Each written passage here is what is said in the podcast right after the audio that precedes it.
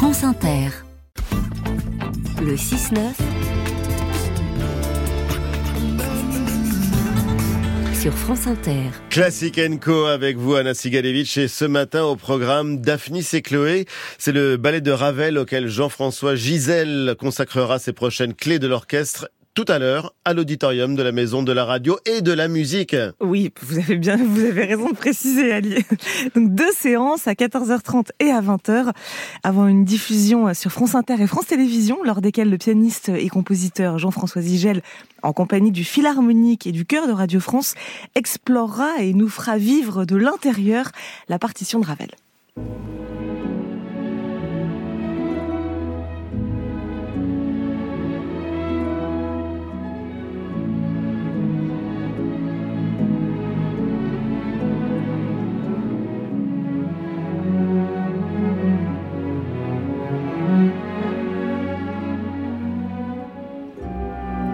Jean-François Zygel raconte que c'est en écoutant un orchestre à 8 ans qu'est née sa vocation de musicien. Un émerveillement qui reste intact aujourd'hui. Il se sent chaque fois happé lorsqu'il entend les sonorités d'un orchestre. Un amour qu'il partage depuis près de 20 ans maintenant avec le public. Public qui sera plus que comblé avec Daphnis et Chloé, tant la partition regorge de trésors.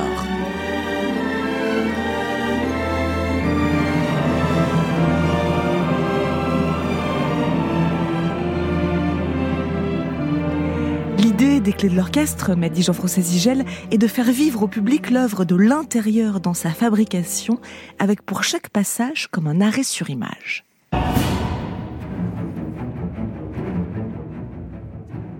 Alors parlons maintenant un peu de l'œuvre qui est une commande de Serge Diaghilev, le directeur des ballets russes à Ravel.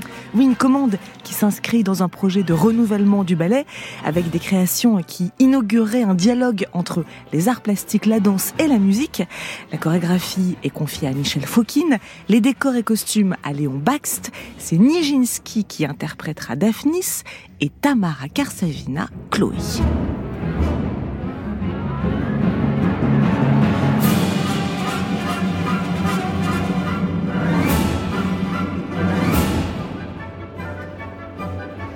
Daphnis et Chloé s'inspirent donc du roman de Longus. C'est un écrivain grec du 2e ou du 3e siècle, Anna. Oui, c'est l'histoire d'une éducation sentimentale, celle du pâtre Daphnis et de la bergère Chloé. Il y a la découverte de l'amour, de la jalousie, puis l'enlèvement de Chloé par Briaxis et ses pirates, jusqu'à l'intervention du dieu Pan qui sauvera Chloé pour que les 2 jeunes amants puissent être à nouveau réunis.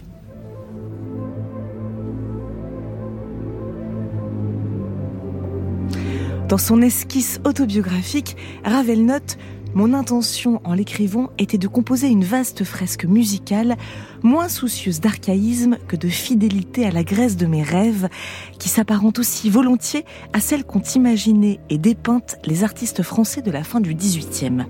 L'œuvre est construite symphoniquement selon un plan tonal très rigoureux, au moyen d'un petit nombre de motifs dont le développement assure l'homogénéité symphonique de l'ouvrage. »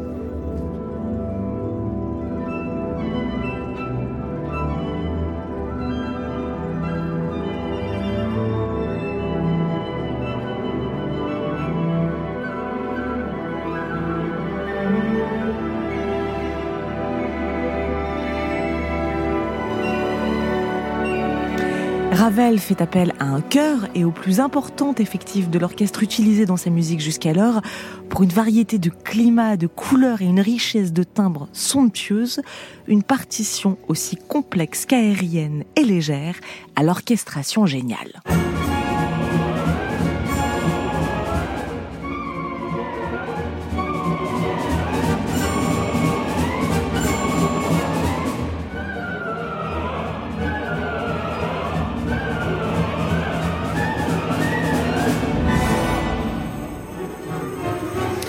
Daphnis et Chloé de Ravel par Jean-François Zygel avec le chœur et l'orchestre philharmonique de Radio France. Ce sera les clés de l'orchestre aujourd'hui à 14h30 et à 20h à l'auditorium de la Maison de la Radio et de la Musique et plus tard sur France Inter et France 4, France 5. Merci Anna, merci à Figaro Frélon-Le Floch pour la réalisation.